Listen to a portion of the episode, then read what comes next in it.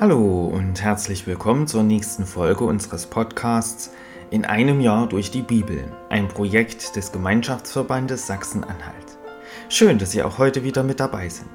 Heute ist Freitag, der 10. November. Wer hat bzw. hätte heute Geburtstag? Viele berühmte Leute, allen voran aber der deutsche Reformator Martin Luther.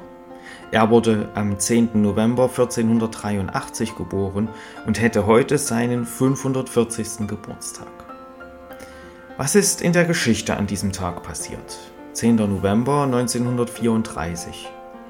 Anlässlich des 175. Geburtstages von Friedrich Schiller erhält die Universität Jena den Namenszusatz Friedrich Schiller. 10. November 1969.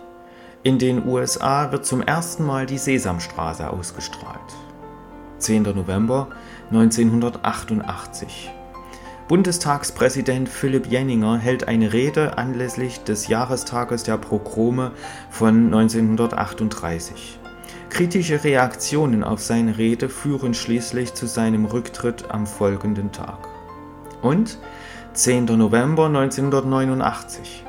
Zahlreiche DDR-Bürger nutzen den ersten Tag der Reisefreiheit für einen Ausflug in den Westen. Ich lese uns die Losung für den heutigen Tag vor. Sie steht bei Jesaja 5, Vers 21. Weh denen, die weise sind in ihren eigenen Augen und halten sich selbst für klug. Und der Lehrtext aus 1. Petrus 5, Vers 5. Alle miteinander begleitet euch mit Demut. Nun wünsche ich Ihnen viel Freude mit den heutigen Beiträgen und einen gesegneten Tag.